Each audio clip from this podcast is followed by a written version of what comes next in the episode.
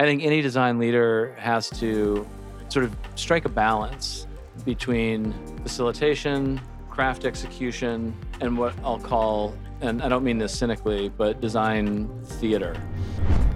Welcome to Design Drives, your audio experience about what, how, and why design drives things forward. A podcast hosted by Sebastian Gier, together with forward thinking design practitioners from around the world.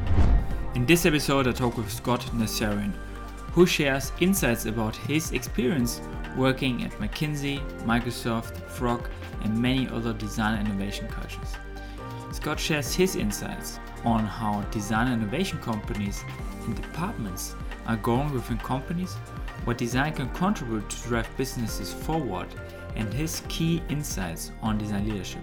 Based on his experience from McKinsey, he also touches on how to provide impact by coming to a new problem or environment from a consulting perspective and articulate what design can do in order to solve a business problem and also how to show directions and ways to get there. Thanks, Scott, for the great talk and Interaction 20, where the episode was recorded for the support. And I hope you enjoyed the episode. Enjoy. So I'm here with Scott Nazarian. I'm really excited to speak to you here at Interaction 20. You're an experienced design director at McKinsey. You also have a history with Microsoft, being a principal creative director there, and also board member of IXDA, which is also the organizer of this conference here. And you also been executive creative director at Frog and also been in education, teaching at CCA. So we're going to dive into a lot of topics uh, from all kind of your experiences, uh, looking at the impact of design. But maybe in your own words, you can describe a little bit your journey, uh, you got into design as a broader term uh, in the first place, and about your experiences. Sure. I uh, I actually have a broad undergraduate background in uh, philosophy, so probably probably the little unusual starting place. But I then worked for a number of years in both film production and then editorial design just prior to I think the uh, what we call the bubble, right? And then I had a couple of formative experiences, you know, working with artists and design practitioners from a much earlier era that sort of opened my eyes to, you know, new mobile technologies, and then the possibility of what you know we now think of as digital so I kind of rode that uh, wave between what had been analog design processes in different kinds of media, and then found my way into software design. And the key pivot point around that was probably going to the Art Center College of Design about 12 years into my career arc and studying with Dr. Brenda Laurel, who I sought out uh, because of her very early work in VR and augmented reality and that sort of thing. So I did that at Art Center, and I think that really allowed me to translate ideas that I had had about design and media and kind of catapult that forward. And working in the early, uh, well, not early actually, in the much uh, later days of Sun uh, Microsystems Labs, so Sun Labs, Building 16 in Menlo Park, which is actually now Facebook, or that building campuses. And then from there going to Frog, and then Microsoft, and now McKinsey. So I think the last, you know, five or six years have been fairly rapid. But I spent a, a long and formative time at Frog, which I really kind of consider my design home, if you will, in terms of uh, working in the innovation space there, and then you know actually shipping software at Microsoft in the mixed reality space and 3D capture space, and then very deliberately going to McKinsey to understand what I'll formally call you know design operations. McKinsey, you know, in my view, being an operations firm you know, and problem solving as management consultancies are, but that have essentially integrated design capabilities. So that's been its own kind of education in like the last two and a half, almost three years. Yeah, I think it's super interesting uh, what he's what you're pointing out there. I mean, you know, McKinsey really building up design capabilities in the the last years. A lot of acquisitions from studios, and I think the whole you know industry is is changing there. I think it's taking design um, more in, into the consideration of the projects. Can you talk a little bit about that transformation that happened in that space? Sure. I think one thing that So let me just make it clear that I've heard people describe my particular background as being quote unquote blended. You know, there's consulting, there's innovation work and invention, and then there's, you know, there's actual software design and uh, software delivery, right? So having all those three kind of perspectives has been very interesting for me. Going to, you know, to address your question more directly about McKinsey, they've, you know, they have kind of developed, or I should say, integrated design capability only in the last six years. And and prior to that, I think you know there was there was some awareness of digital, and not just digital media, but the kinds of problem solving and generative creative work that needed to be done in order to help the organizations that McKinsey uh, works with undergo uh, digital transformation, right? And in some cases, these are very venerable companies. They've been around for 80, 100 years. And they're just now, in the last couple of years, coming around to offering digital suites or tools, you know, for their customer base, which are, you know, which are quite large. I mean, these are big companies. And I think in my view, what McKinsey has done is actually it's very smart. They've seen that traditional kind of vertical methods of problem solving and facilitation that have gone before in traditional management consulting were actually not as effective at getting at human experience issues. And design in particular and as we've been hearing at this conference quite a bit you know i think design methods and i mean i guess until recently design thinking like whatever you want to call that right? I think there are probably better terms for it are actually uniquely good at getting at the fuzzy human messy experience issues. So that, you know, I think I think that's the number one reason McKinsey decided to start to acquire and hire and integrate design capability into their consulting teams as an essentially as an expert function so that they could start to move horizontally across some of these experience issues using you know design research methods and contextual inquiry and concept sprint. Even the notion of agile is a somewhat you know design forward sort of set of practices right? Instead of moving in waterfall vertical development motions you know in big organizations for IT you know agile moves very quickly across things right? And can identify broad stroke areas. So I, I think that's why McKinsey has primarily taken on that. And I think they've they've frankly they were an early mover, a first adopter in that space, and now you see a lot of the the other big consultancies kind of taking shape. What I think is also interesting, if I can just continue a little bit more, is when you look at the innovation firms from like a decade ago, you know, it, maybe it's Frog, maybe it's IDEO, maybe it's it's something else, right? Of a certain scale, I think some of those studios are now they're, they're frankly struggling somewhat to figure out what their offering is, right? Because so much, you know, design has gone in-house. A lot of big companies have started to integrate at the, you know, suggestion of big consulting firms that, you know, help sort of shape their bottom line. And it's changing, you know, by big consulting getting into design, I think it's changing the the rest of the playing field for a lot of the firms that have actually have brought us this far. Yeah, I think it's super interesting what you're pointing out there. How I think this whole spectrum of different agencies is changing to that you know change is happening at large. So I'm wondering a little bit about your personal experience, where you know maybe some of the projects you worked on in the past where it really clicked for you, uh, that design can drive impact and that you can drive positive change uh, with design. Maybe you have some projects that you can point out. Sure. So I think, I mean, I've been doing this long enough where the spectrum of work I've been engaged in has evolved. I mean, some of the projects I did 10 years ago, nobody does those projects anymore, or, or unless they do them in a lab or in house, mm-hmm. right? So I think innovation has largely become an internal investment. I think some of the, the very early innovation projects I did while I was at Frog, and I joined Frog in 2006, I think, late 2006 were essentially media and entertainment.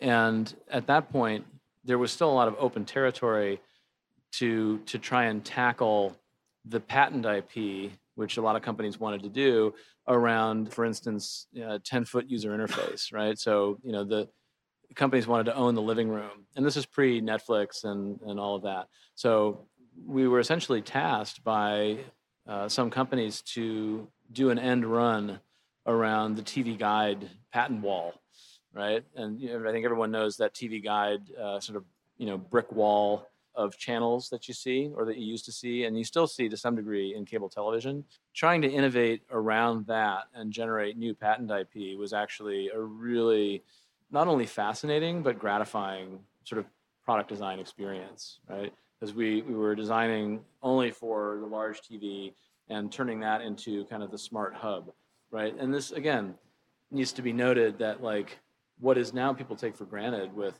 like an Xbox or a PS4 or uh, or even Apple TV, right? None of that was there. So this is open territory to try and figure out, well, what kind of interfaces do we create, right?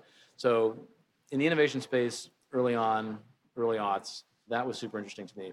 As uh, as I left Frog and went to Microsoft, the real sort of bleeding edge work that we were doing there was not only innovation, but it was actually like practical software design and we were our team was essentially responsible for creating a 3D 3D capture application using all of the early innovative work from the HoloLens group, which is uh, a mixed reality headset device if you're not familiar with it. And we were taking all of that math and all of that kind of visualization, and we were crunching it down into a smartphone context with no depth sensor and only an RGB camera. So it was a large effort and I think, on the way to creating that piece of software, which essentially shipped as an SDK to another part of the company because Microsoft is just so huge. It exposed me to a lot of new visualization technologies I'd never seen before. That was hugely gratifying. So you start to see a pattern here that I am most engaged when I'm learning something new, right? And especially if it's something that really makes me look at my reality a bit differently. And then, you know, McKinsey, like I said, the, the kind of work that we do there is so operations focused. You know, I think a designer goes to McKinsey because they they want to add either a skill set or they want exposure to a particular framework of thinking, right? Which is why I went to work there. I mean, my time at McKinsey has been so different from my previous postings that people often ask me, what the heck are you doing there? You know, but once I explain it, I think it's pretty clear. It's it has to do with technology transfer. It has to do with understanding like what do businesses actually like what's the logic that you need to generate in order for a thing or a service to actually like actualize right to become a real thing so that you know a billion dollars gets invested in something usually some large enterprise system you know for example we've worked with like large agricultural concerns to help unify a lot of their crop planning and accounting suites. I know it sounds really dry, but it's actually it's actually super interesting. You know, in terms of these very traditional business processes taking a new shape for a very large customer base. It's fascinating because of the scale and it's fascinating, you know, because of the of all of the decision making and and framing that needs to happen for executives in big old rich companies uh, to to get there. I think super fascinating. Thanks for you know sharing that kind of uh, journey and, and transition. I think particular looking maybe at the different experience you had as a design leader in house at Microsoft versus in more as an in the, from an external side from Frog and now McKinsey. What are your learnings in terms of like how much impact you can drive and maybe some of the differences in terms of the approach uh, you bring as a designer to the table? So if you're a design person, either individual contributor or a design leader at Frog, the reason that you're getting a call from someone is because they want you to take a risk for them right? And what I mean by that is a lot of organizations they want to change what they're capable of putting into the world and but they their organizations are not structured in a way that allows them to do that right now uh, sebastian you're probably lucky because you know you work at a company that is very design forward and you know uh, bmw and that you know i think their ability to formulate and execute on a design idea is very mature, right? In fact, probably one of the most mature. And so that is a very, very different situation than, you know, if an, like a telephone company calls you up and says, "Hey, we really need to like figure out how telephone booths can be something different," right? Which was actually kind of a, a call that we got at one point at Frog. And guess what? They wound up tearing all the phone booths out of the New York City sidewalks and and starting to replace them with digital kiosks, right? And so Frog was part of that kind of transition. I don't think uh, our design was not the final thing, but that's an example, right? So being at a place like Frog, an innovation firm, is about taking risks on on behalf of other people who can't take risks. Mm-hmm. So that's why you get the call. Microsoft, I think impact is really driven by your ability to negotiate and navigate, you know, a, a fairly and I know a lot of people will think this is a bad word, but uh, a fairly political environment, right? There are a lot of deep seated sort of practices and rituals and other, and, you know, business units that play together in a very specific way. And as a designer, especially when you're first kind of coming in there, you have to learn very quickly how to navigate those things in order to have impact. I mean, the impact you have is generally about how many minds you're capable of changing in the shortest amount of time. And there are many different methods you can you can do that with. The lingua franca of, of Microsoft are vision videos. So I think in the time that I was there, I did I did three of those, right, in, in two years to illustrate, you know, what a particular concept meant and to illustrate that impact before, you know, 100 developers started crunching yeah. math to go and do it, right? So that, in that sense, uh, that's that's impact. I mean, impact at McKinsey, which which is, I mean, impact is the bottom line really uh, internally at McKinsey. That if you're not having client impact, then you're you're doing something wrong. And I think what that amounts to is not only delivering, in the case of design, like a minimum viable product that can then be used as a an example, to hold up in front of a steerco or a C-suite and say, "This is the value of design." Right? That's one impact. But another impact is also the kind of reportage that you are constantly surfacing for that client and how like the way in which you're bringing them along the journey because i think increasingly as design integration becomes more important for these organizations it's about that journey. It's about you know advocacy and education. Like that is that's kind of the impact you you don't see directly because you know you're delivering artifacts right? But really you're you're transforming the way they think about how their company does business and does design actually fit within that rubric. And the answer is yes it does but they have to be brought to that. And so that's impact. I think super interesting what you point out and i think it links to a lot of conversations that uh, were happening in the in the last uh, days really well especially what you point out there about designing visions. You know if you you know try to create confidence for the stakeholders that this is the right vision you want to go for you said it very nicely before it's actually coded right? How do you take other stakeholders along the process? Because i mean there you speak more of a uh, the role of design in terms of obviously also the craft aspect in terms of like like actually creating this vision, but also the aspect of design it's more about the co-creation, and the facilitation. So I'm wondering a little bit about how do you make sure you bring along the other stakeholders like tech and business along and get their buy-in.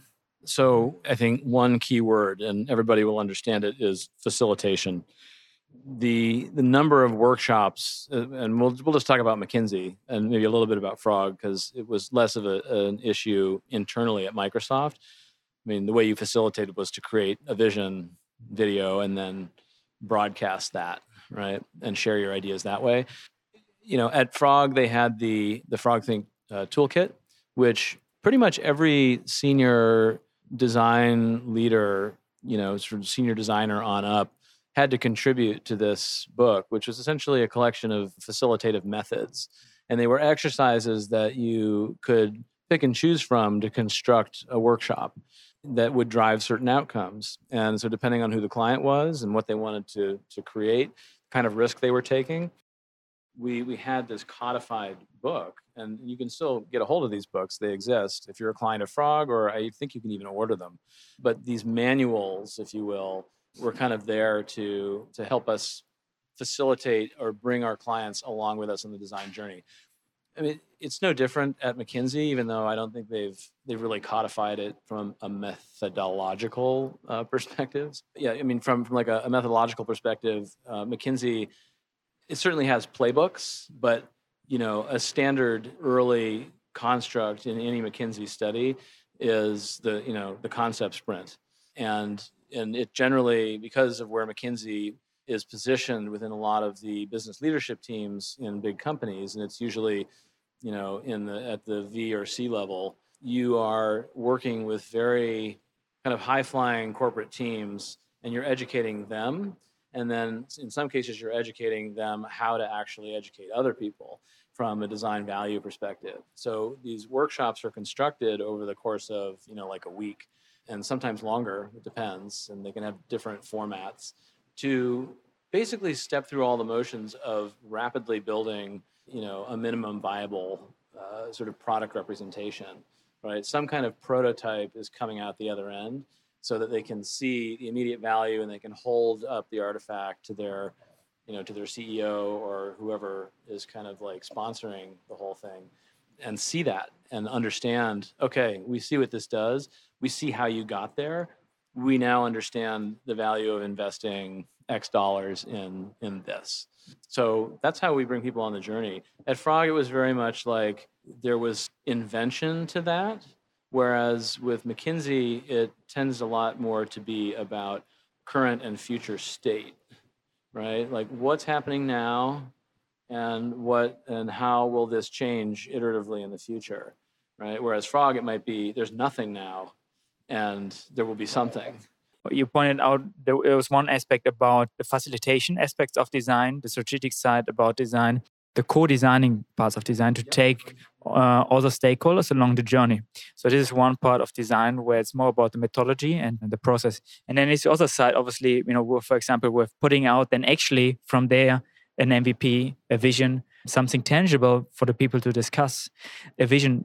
I was wondering, for example, with your current role at McKinsey or what you see at the moment, which how much you facilitate, how much you make use of these two sides I was just explaining, and maybe which side is more important for you in terms of uh, driver impact. I'm sure it's pretty much the mix of both, but I'm wondering a little bit, you know, how you you know balance these both sides.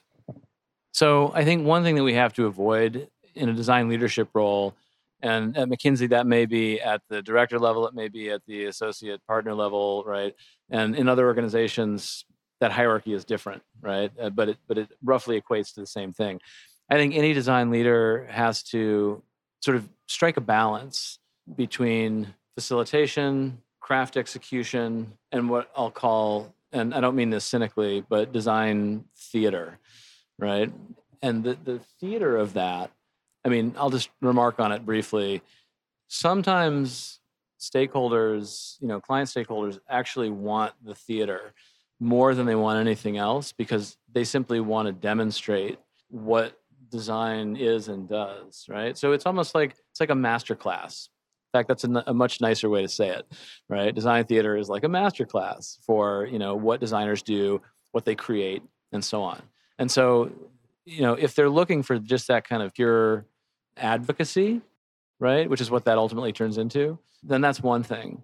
But from a facilitation perspective, you know, depending on the scope of a, a study at McKinsey, you know, it's often there are multiple workshops, right? There are, you know, and they're phase they're phased. Like, well, once an MVP is created, then we're actually going to continue, and then we're going to take that finished thing, which is a condensation of other insights and concepts, and now we're going to actually create scenarios around that thing with that thing at the center, right? So, you know, basically building a journey around the artifact is it could either be another phase of a, of a project study or it might be the whole point right and then from a craft perspective i mean everybody who is part of a, a design team at least mckinsey design and the design you know practitioners that are a part of that who are trained in design, have had a career in design, uh, versus perhaps traditional CST or client service teams, which are, which are more of the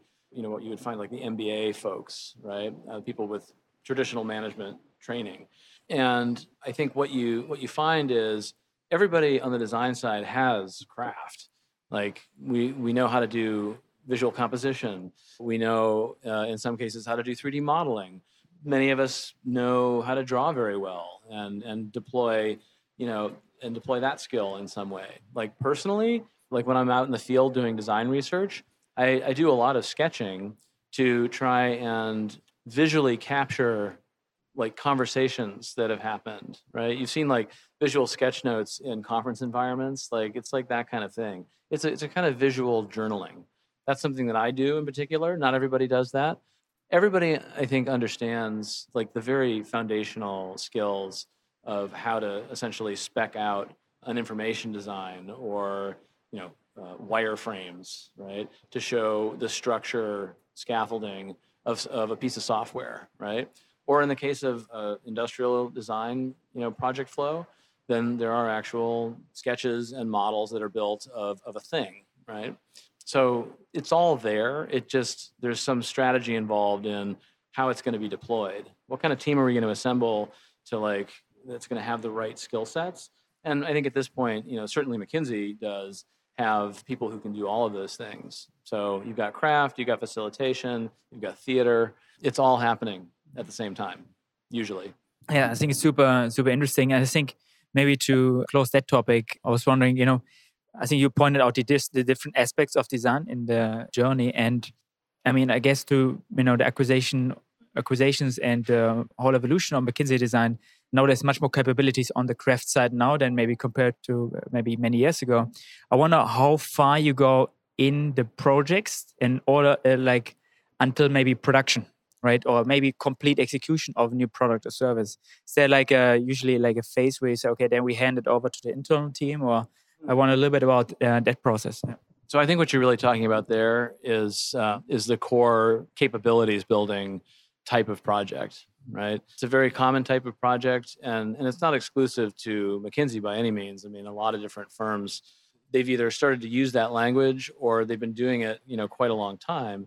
And but I think McKinsey's particular blend is that they bring a quantitative perspective, right? Like deep, you know, big data sets of you know of the company's different vectors, right? That they can bring to bear and turn into sort of a quant insight, right? And then design coming at it from a qualitative perspective and helping to understand that again what I was saying before that kind of fuzzy messy human bit, right? Mm-hmm. And when you start to merge those two things into into an artifact that expresses the state of things in that company, it's actually pretty powerful. You know, I mean, we did the same thing at Frog, probably with less access to deep, like deep quantitative data, so I think what makes McKinsey very interesting in the overall landscape, I think, is the is their their ability and the potential to bring those two types of data scenes together.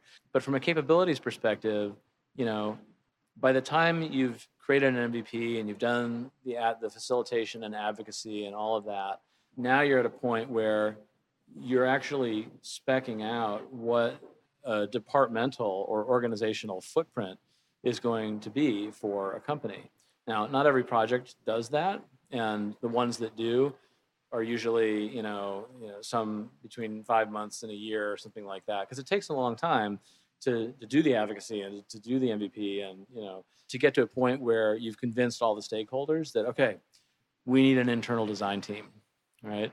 And so, the final stage of that capabilities building piece because all along we've essentially been what's the word uh, a proxy uh, to you know we've, we've been standing in for like the real designers i guess right even though we are designers and we make a proposal around hey you need to hire 20 people. Here's the org chart and now we're going to help you go and source those people right? Which is of is of like varying degrees of difficulty. If you're in the middle of nowhere and so then you've got all kinds of logistical challenges like how are you going to get designers to move out of their comfortable and hip urban centers and go live in I don't know, you know, I, I don't want to put any place down, right? But in somewhere more remote, right? And so that can be a challenge. If you're lucky enough to be working with a company in an urban center, then maybe it's just a matter of shifting talent's perception about who that company is, right?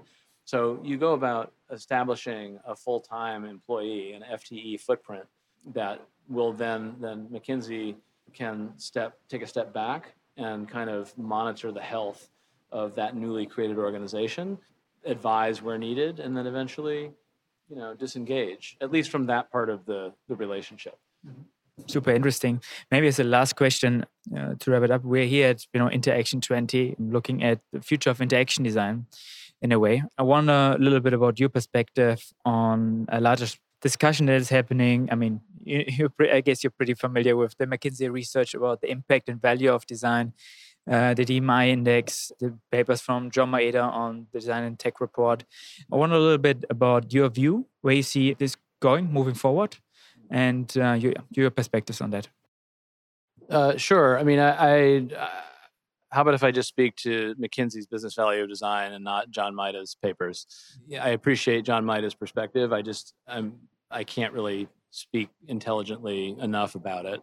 I think the McKinsey business value of design, as I have understood it, is it's really about a set of principles that businesses that will prime businesses to consume design in a more productive way, right? Or to develop their own capability.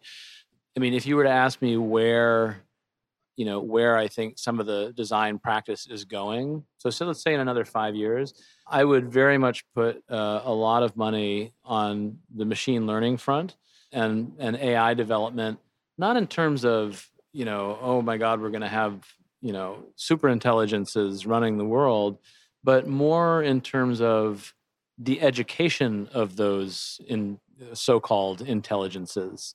I think designers are in a unique position because of their because of the human-centered research that they do uh, to really have a great vocabulary around how people do interact with technology, how they would how they aspire to interact with technology and also you know looking at patterns or indices around if, you know, by talking to enough people in a qualitative context in your in their homes or in hospitals or wherever to actually generate a matrix of insights that could actually be structured for consumption you know by uh, machine learning systems right? So that kind of response time and and acuity of those systems can actually become more humanistic.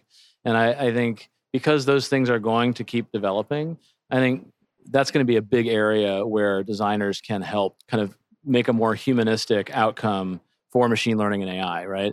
And and then I think alongside that, it was very interesting talking to Andrew Hoppin the other day after his talk on design and governance that lawmaking and there's there are projects around computational lawmaking right? Where designers can get involved in how laws can become more portable and more global.